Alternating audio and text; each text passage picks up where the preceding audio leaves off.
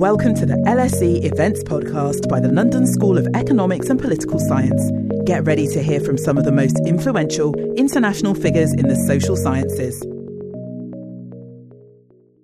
Good evening. Uh, my name is Christopher Coker. I am Director of LSE Ideas, the foreign policy think tank of the London School of Economics.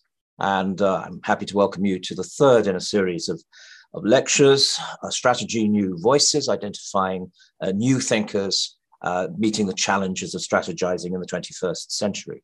Uh, we're very happy today uh, to welcome uh, Marie-Noëlle Nwokolo, who will be talking about the problems and challenges of urbanization in Africa. And I would like to add that this event is being co-hosted today with the Firoz Lalji Institute for Africa, which is also based at the LSE. Uh, Marie-Noëlle uh, has been working with the Brenthurst Foundation uh, in South Africa uh, on a project called The Future of African Cities. Uh, she joined the foundation in 2019. Uh, she's had extensive field work, undertaken extensive field work in great many African countries such as Kenya and Zambia, Ghana, and Nigeria. And I'm glad to say she's also an alumna of the London School of Economics. Uh, she will be speaking for about uh, 40 minutes or so. And then, as is our standard format, I will be asking uh, questions following up some of the points that you made for about 15 minutes afterwards. And then I will open it up to Q&A. So as soon as you have questions that come into your mind, please uh, send them uh, to us, and I will try to ensure that as many of those questions can be dealt with before we finally have to end. We will have, have a podcast of this event, and the hashtag is LSE New Voices. So, uh, Marie-Noëlle, um, please over to you. We look forward to what you have to say. Awesome. Thank you so much, uh, Christopher. Um, and to uh, Hugh, Dave, uh, the rest of LSE Ideas and Events team, uh, thank you so much um, for honoring me with this invitation as part of the LSE New Voices lecture series. Um, it's really an honor to be here. And to the Firoz Lalji Institute, um, thank you for co-supporting this as well. You were a core feature of my time at the LSE through the Program for African Leadership. So um, it's nice to continue that relationship even in this regard. Um, so I'm just going to get started um, by sharing my slides just now. Awesome. Um, Christopher, can you see uh, my slides from your side? Yes, I can. Thanks. Oh, perfect. All right. Uh, so, hi and good evening uh, to everyone. Uh, thank you so much for giving up a portion of your Wednesday evening um, to be here. I promise not to take too much of your time. Uh, so, this evening, I really just want to share um, with you all um, one big idea. Um, and this idea is that to create and manage um, thriving cities, right, um, you need more than just the hard physical infrastructure. In other words, you need the software of politics, of governance, of economic growth and security uh, to complement the hardware that is, you know, transportation, housing, electricity, um, waste management. Um, and so in the next few slides, I will share very briefly um, research on how some African cities are tackling urbanization um, and what the learnings from them um, offer how we think about um, how we do strategy in our cities and even our countries at large.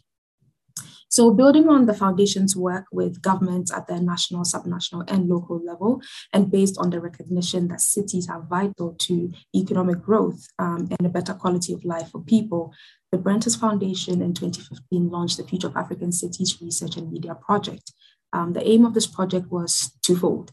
Um, the first was to identify the policy options and the path forward for the demographic spike uh, that Africa will experience over the next generation, um, especially in its cities. And so, over three years, the foundation conducted in depth research with over 500 qualitative interviews and uh, polling data for 2,500 uh, respondents.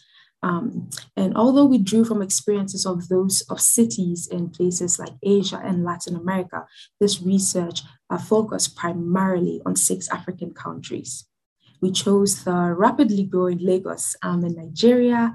Um, we chose Hargeisa, the capital of pastoral Somaliland. Um, in South Africa, uh, we chose the coastal cities of Cape Town and Buffalo City one of them an international travel destination, and the other a city of almost and not quite. Um, and in Morocco, we chose the sort of sister cities of Rabat and Salé, um, whose trajectory has been shaped by a long and prickly history, if I can call it that. And then finally, we chose uh, Mombasa, um, which is sort of Kenya's key trading port um, and a gateway to the East African community. Now, one may ask why these cities. Um, there was a deliberate choice to look beyond Africa's largest or even fastest growing cities um, to some of those that may not necessarily make the list of top 10, um, but still whose trajectories would help to map the breadth of urban development um, across the continent. Now, although you know investigating like very different cities in very different regions, really, and with remarkably different lessons, they all had a lot in common. Um, some of the things they had in common was, you know, dealing with rapid urbanization, dealing with high cost of living, um, dealing with public transportation challenges, um, dealing with housing challenges, as well as investment challenges. And so this is sort of what we based um, our work on.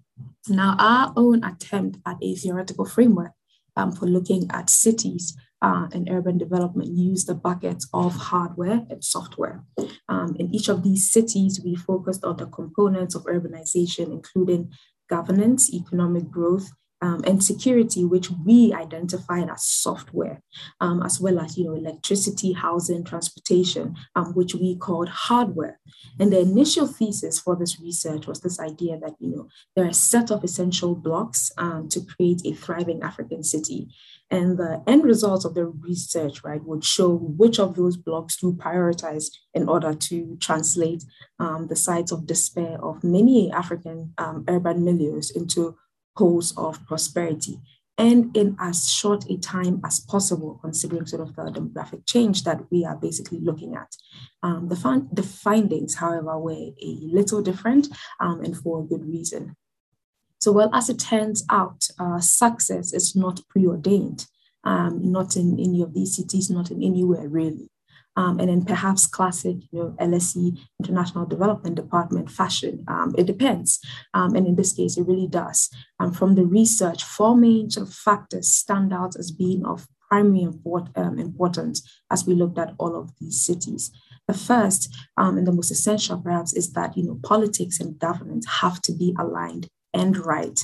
And getting the politics right means creating an environment that is supportive of citizens um, and investors alike, right? One that gains their trust um, and instills confidence um, that, you know, progress against the challenges that they are facing can and is, and, and is being made. Um, it's really about an active sort of messaging that is backed up by substantive actions and not just rhetoric. Um, the second point really is um, that creating an enabling environment for growth is essential, right? Africa has a large young population um, who, properly enabled and supported, um, have the potential to drive significant um, change. Um, much also uh, needs to be done to ensure that the environments that are created, right, um, can be sustained um, as well as sort of lead to multiply effects in directions that are beneficial to these cities, no matter you know sort of what dimension we're working at. Um, and even in the context of creating an enabling environment, security is also of critical importance for a city to develop and thrive because in a climate of violence and insecurity, whether that's real or perceived, um, it's hard to make a case for investment, domestic or foreign, um, and insecurity also has you know, negative impacts on the quality of life for inhabitants, um, among other things. And the third point is that improvements to the planning and delivery of infrastructure and services is necessary, right? It's essential to have a realistic, clear, long-term view of how the city needs to develop and then to put in place the regulations to support the delivery of plans, not, not just to have, you know, a plan that we're looking at that we're expecting to work today or tomorrow, but don't actually sort of narrow down into what that actually looks like. What does that mean for what this city is meant to look like in the next, you know, X amount of years? Um, for instance, uh, the lesson from um, Curitiba, the birthplace of the bus rapid uh, transport system in Colombia, um, and even in other places, right, is that public transport is cost effective um, with population density. And as such, in a place where regulation um, limits building heights, for instance, um, that's density. Um, you know, the consequences for a public transport system like that um, will be dire. And I think most cities, um, quite a number of cities, uh, even like Accra and like Lagos, who have tried this BRT system, uh, may have learned that the hard way. Um, so most cities, as well, it turns out, right, have they, they possess plans of varying detail um, and ambition, um, but they usually lack sort of the matching regulations and the funding and the institutional resources to make delivery possible. Um, and the last point, that sort of last thread that emerged from the research of these cities is that, you know, the role of tech and the smart use of data cannot be understated.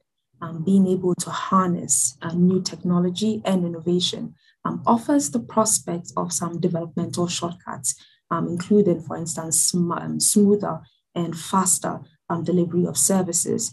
Um, and even as we think about homegrown approaches to the challenges that we face in cities, right, we will need to rely on accurate data for planning and troubleshooting. Um, in most cities in which um, a lot of this work for the project was done, um, the lack of accurate data um, for city planning was a significant issue. But it's not that it didn't exist, because we are quite convinced that a lot of the useful data did exist or could be acquired relatively easily. It's just that the systems for capturing them in the way that is you know, most beneficial um, didn't exist um, at that point or haven't been fully developed, I should say. So briefly, let me share with you a few highlights from um, some of our case studies um, from the cities project. So I'm not sure if anybody can identify this even from the first image, but notorious for good and bad reasons is Lagos, Nigeria, uh, one of the continent's rapidly urbanizing cities. Um, between 1970 and 2019, the population of Lagos increased from 1.4 million to 21 million people. And by 2100, um, Lagos is predicted to reach about 88 million people, making it the world's largest city um, Lagos' rapid growth has placed incredible strain on its already faltering infrastructure, especially in the areas of housing, transportation, and electricity. Um, below 45% of the population has access to the power grid. Um, and as a result, about 80% of the population rely on diesel generators, 80% of people in Lagos. Um, public transportation is also uh, poorly regulated, uh, it's poorly organized, um, adding to the woes of movement in the city, right? Lagosians, we found out, you know, um, that spend an average of about four hours each day in traffic. Now, if you do the math on that in a year, we're talking about billions of hours lost in traffic congestion, right? So fixing these legacy problems uh, will not be easy in a place like Lagos, um, and even preparing for its future growth magnifies these challenges um, even more. But one of the key areas where you see the city sort of flailing performance is in housing. Um, there is a shortage of at least two to five million housing units, um, with mortgage rates reaching even as high as 38%, um, if not more. Um, Nigeria as a whole actually suffers from a mass- massive housing deficit, uh, currently estimated at some 17 million units, but Lagos, the shortfall is between two to five uh, million uh, with about 70% of Lagosians living informally without access to basic services. Um, this problem is also compounded by an estimated 3,000 migrants um, who move into the city each day. Um, why would they do that? Well, it's the hope of better economic prospects, right? Despite the overcrowded conditions that exist, people would rather take their chances. Um, and the provision of housing in Lagos is dominated by the private sector, with public provision at about 20%. Um, and thus, property prices mirror the city's inequality, um, ranging from about $4,000 per meter squared um, on the richer sort of you know places called Eko, uh, a place called the Eko Atlantic Estate, uh, to monthly rentals of some eight dollars, so between four thousand um, to eight dollars in an informal settlement. Um, even the Lagos Housing Ministry um, has not quite been able to provide a public solution to the housing shortage. Um, between 1979 and 2017, um, only an estimated 26, 27,000 housing units were constructed by the ministry. Um, even then, some of these new um, government sort of units were priced well out of the average low income families' reach. Um, in the past, they range from about $3,000 to about $35,000 with a sort of minimum bond repayments of over $140 per month on a 20 year loan. So it appears even that, you know, the state driven housing solutions crowd out many Lagosians. Um, in the absence of sort of housing markets that caters to their needs, most Lagosians are left to build housing um, on their own. For low income residents, this often means informal and unsafe building practices in areas where secure tenure is unheard of. And for wealthier, uh, for wealthier residents, the self-build model um, process is more formal and relies on houses being built over years as both finances and permits are trickling whenever they do. Um, the state obviously has acknowledged this problem. However, the current policies um, do very little to address the backlog as projects often phase out with political leadership. Um, one governor's pet project is sort of not the same um, for the other. Now, the problem of suitable housing is one that appears a bit too complex for um, the government to solve alone. Um, it needs, as a matter of urgency, to develop the means to deal with its current housing backlog, um, as well as to prepare for future growth. And this will require really um, the state committing to removing sort of bureaucratic and extortionist hurdles um, to enable private sector finance and participation, um, and maybe stop trying to build itself, um, as well as generally getting out of the way. Um, but in Lagos, one will find that you know underlying a lot of um, the city's problems is a complex and corrosive political economy. Um, which is made up of, of this cocktail of weak governance and widespread corruption, um, a time consuming legal system as well, and anemic economic growth that is sort of highly vulnerable um, to the vagaries of oil prices.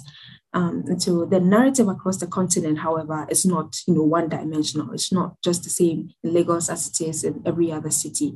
There are differences that exist. Four hours uh, flying time to the north of Lagos will drop you in Rabat, the capital of Morocco. Um, at independence in 1956, Morocco's population was 10.5 million. Uh, 60 years later, it has more than tripled to 34.8 million. Um, urbanization has been similarly rapid. At independence, it was about 29% of the population. Um, and now it's close to 60% um, of the population.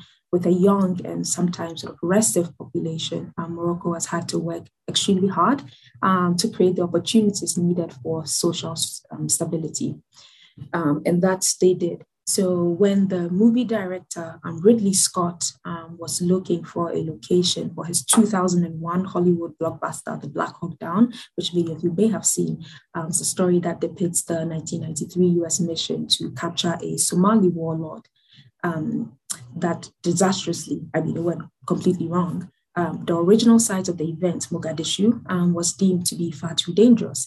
Instead, they shot the film in next best alternative, and that was in Morocco, um, with Salé, one of its cities, um, districts, being transformed into the Somali capital. Um, in the 17th century, Rabat Medina um, became sort of Mogadishu's uh, famous Bakara market.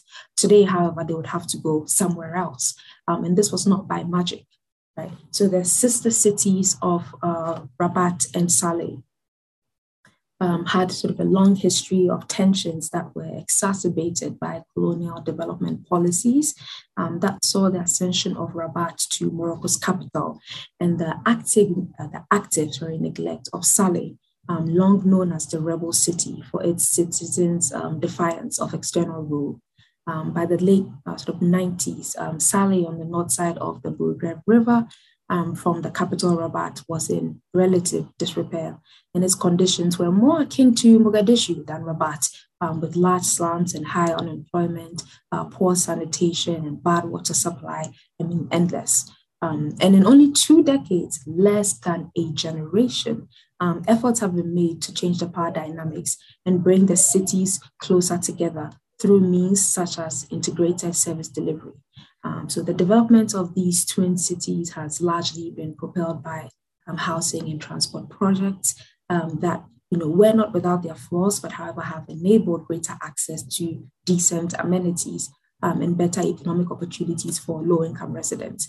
And quite importantly, Rabat and Salé did something that a lot of African countries could learn or haven't learned how to do quite well, and which is to develop a sort of clever concessionary system um, that um, integrates the private sector to deliver municipal services such as, you know, uh, refuse collection, water supply, and electricity, amongst others.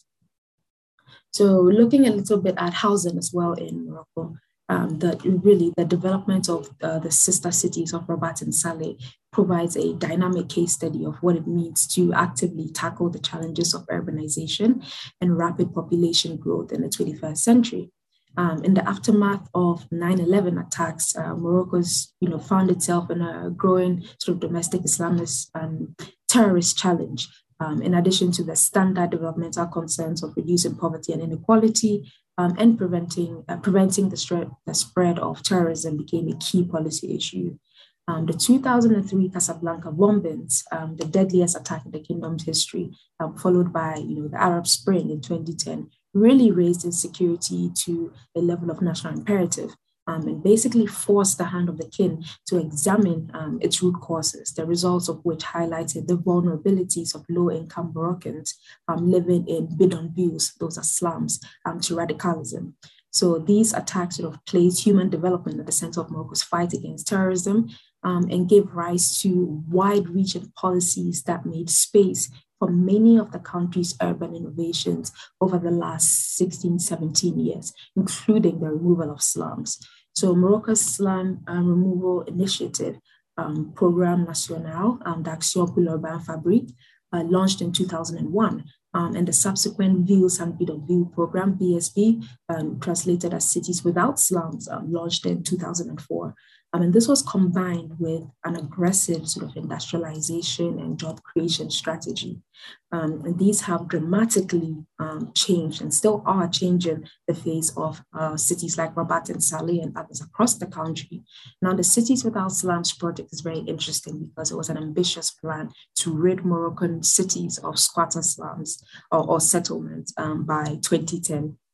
And it was obviously supported not just by government, but also with external help from people like the World Bank, the UN Habitat, um, and I think the French Development Agency. So at its launch, it estimated about 30% of its current housing structures were in sufficient condition to qualify for in situ upgrading.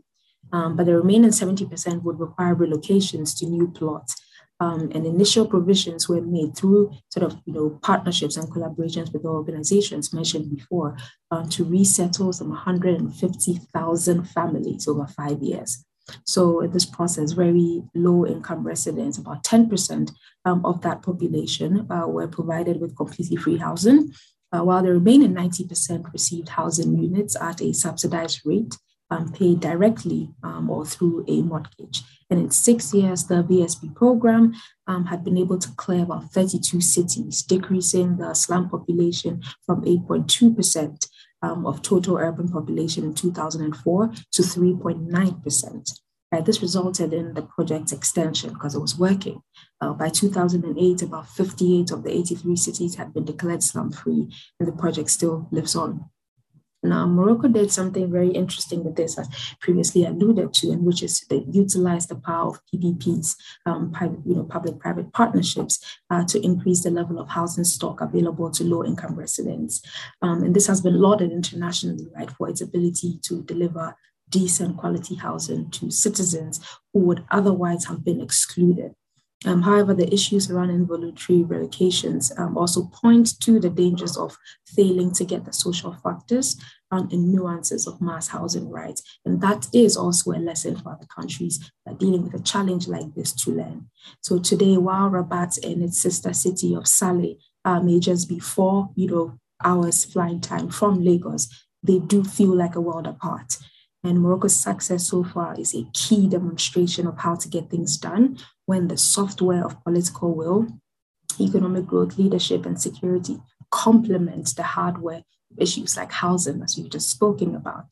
Um, of course, the combination of a monarchy and long run political horizon um, has provided the ever elusive political will in other African countries and cities um, and ensuring a tight focus on delivery um, and the clout necessary to obtain resources and overcome obstacles. Nevertheless, the feats that they had to deal with was humongous, and their ability to include you know, economic growth and this idea of creating jobs for its population, as well as dealing with a backlog of challenges, was extremely unique um, and extremely insightful um, for other African countries. Now, outside of the continent, right, there are many good um, and bad cases. Um, a city often cited, and for good reason, is Singapore. um, the pace, if you look at Singapore, the pace and scale of um, their transition from, you know, urban slum to a global city is unparalleled, um, despite the common narrative um, of critics that you know sort of this action was down to authoritarianism. Um, the ability to get things done has relied principally on the government's performance record um, and commitments to popular welfare. Success has also depended to not on a few big or iconic infrastructure projects, um, as you see in quite a number of African um, cities and countries, um, or even the provision of necessary funding, housing and land, even though all these things were necessary aspects, but fundamentally on ensuring a complete cycle of economic growth, of governance, and of job creation um, within an overarching can do political framework. So, overall, Singapore's continuous transformation and development really speaks to the importance of matching deeds um, with words and of careful planning. It illustrates the necessity of rooting the actions um, that governments carry out, whether at the city, regional, or national level, in the population's um, principal needs. Now, why the conversation right around urbanization in African cities? And I think that's an important question to ask today um, in this presentation. And we know that by 2030, the majority of Africans uh, will live in cities. Already in 2019, about 500 million people lived in African cities. By 2050, however, 1.3 billion people will live in African cities. If anyone knows what the population of, say, Africa, the continental Africa was in 2020, it's that number. So basically, the number of people in African cities by 2050 will be the same as the entire continent's population in 2020. The scale of the challenge is enormous. Um, Lagos, for instance, will be uh, the globe's largest metropolis with a population of about 88 uh, million, um, followed by Kinshasa and Dar es Salaam um, with about 83 million and 73 million um, thereabouts. Um, and why is that important? Well, cities ought to be places of you know, rapid development and growth um, because of this agglomeration effect. Right, it's much less expensive to build and maintain infrastructure for a dense neighborhood. And when we take into the fact that cities are predicted to account for about 80% of global economic growth in the future, um, a function of efficiencies and economies of scale of people and infrastructure, we need to consider what our cities look like, what role can they play in this growth, um, or like the, um, in this growth, and how can we ensure that we don't exactly miss out um, again. Um, and so, how about if we think about African cities, um, for instance, and how you know many of our cities have developed organically um, with very limited planning um, and intervention, and thus missing out on many of the associated benefits of agglomeration because the cities aren't designed for scale. And as one consequence, these environments have become inefficient and expensive places to live, um, also buckling under services and infrastructure backlogs, and have become are frankly speaking unattractive to investors. Um, it's that necessary that you know, governments find more effective ways of managing uh, the growth of urban populations. And without the right tools and plans, um, this great swell of people could prove a demographic disaster. Um, and instead of being poles of prosperity, um, where you know cities are thriving, populations are thriving, um, African cities could become sites of despair um, and characterized by anarchy. Uh, however, properly managed, Africa's population increase offers a unique development opportunity. Now, whether or not we become one or the other um, is dependent on how we choose to tackle our rapid urbanization challenges. Um, but as I mentioned before, you know, success or failure is not preordained. Now, when we look at how uh, sort of cities are governed under more, um, at the moment, the old way isn't working, right? So this old idea of national government setting the priorities and that filtering down through regional governments and then to local governments, and almost like local governments essentially become like vehicles of delivery um, of policy um, rather than active participants in setting what the vision should be. Um, this model, um, as we've come to see through the research we did in these six cities, as well as looking at you know, cities um, from Singapore through to Chile, is that it's not working anymore. And we need to figure out a new approach to doing things. And this new approach really is not too far fetched, right? It almost is inverting this around where local government, when it comes to city planning or managing urbanization and rapid population um, growth, um, in the cities is more actively involved in setting what the priorities are and what the priorities should be, and also um, get to participate in, you know, uh, generating revenue as well as spending revenue rather than being allocated on some arbitrary figure um, from national government. And thus cities who are closer to the people, um, they uh, are better able to sort of text the issues and how to hand, handle them, um, these can funnel through into national sort of policies um, around cities and how we do um, development um, at large. Now, if we go back to the four threads we spoke about earlier, um, one main thing, you know, sort of stands out, and I hope this has sort of become um, clearer to you, um, and it's that you know it's not it's not one thing that is required. It's a series of closely knit um, and interrelated things, and that brings us to the topic of you know how we practice or how or if you will how we do strategy um, in our cities and on the continent at large. And the process of strat- strategizing really entails a plan of actions that are designed to achieve a long-term or overall aim. Now, if we look at you know the African track record, um, it's not necessarily the most um, encouraging, especially when it comes to strategy, because a lot of the times it seems like we create vision statements that exist on paper and do not go further. Meanwhile, a plan or a strategy, um, there's a difference between them, of course, um, but a strategy is about you know a series of prioritized actions um, across you know a time frame um, with the application of uh, resources, people, people and money. And obviously, you need political will um, and leadership. And what um, we find, you know, as we've done a lot of research on cities and even across other issues on the continent, is that, you know, Africa tends, um, what Africa tends to do is we tend to have uh, strategic plans which are never really adhered to um, because we don't apply them across time and we don't apply the right resources to them, and neither do we apply political will to them, um, usually because these decisions are unpopular.